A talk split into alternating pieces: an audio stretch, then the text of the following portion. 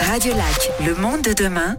Benoît Rouchalot. Benoît, vous nous parlez ce matin des ressources insoupçonnées des pots de poisson. Oui, Fabien, qu'est-ce que vous faites des pots de poisson que vous n'utilisez pas?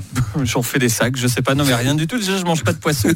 Donc c'est simple. Comment ça, vous ne mangez pas de poisson Et je ne mange pas de poisson, j'aime pas ça. Eh bien, figurez-vous qu'avec la peau de poisson. Ça vous embête pour la suite, hein, Benoît, un petit peu. Pas du tout. C'est exactement ce que j'avais prévu. On pourrait en faire par exemple du cuir, on pourrait en faire des bijoux, ça peut aussi servir, figurez-vous, pour soigner des grands brûlés. Eh bien, une étudiante anglaise de 24 ans de l'université de Sussex a trouvé une nouvelle piste. Elle s'appelle Lucy Hughes. Elle a créé un bioplastique dégradable en combinant des déchets de poissons et des algues rouges. Hier donc, on les incinérait. Et eh bien demain, on pourrait ainsi lutter contre la production excessive de plastique.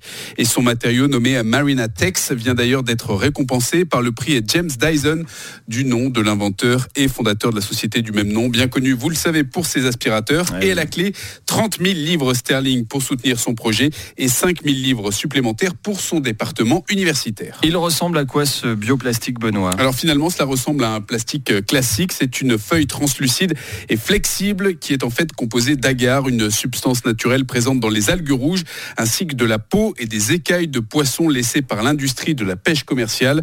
Pour la petite histoire d'ailleurs, elle a eu l'idée de ce bioplastique en visant, en visitant une entreprise de pêche de New Haven, en voyant la quantité astronomique de déchets de poissons créés par l'industrie. Apparemment, il est idéal pour euh, l'emballage de denrées alimentaires ou tout autre emballage à usage unique. Mais surtout, ce matériau entame sa biodégradation 4 à 6 semaines plus tard. Merci Benoît.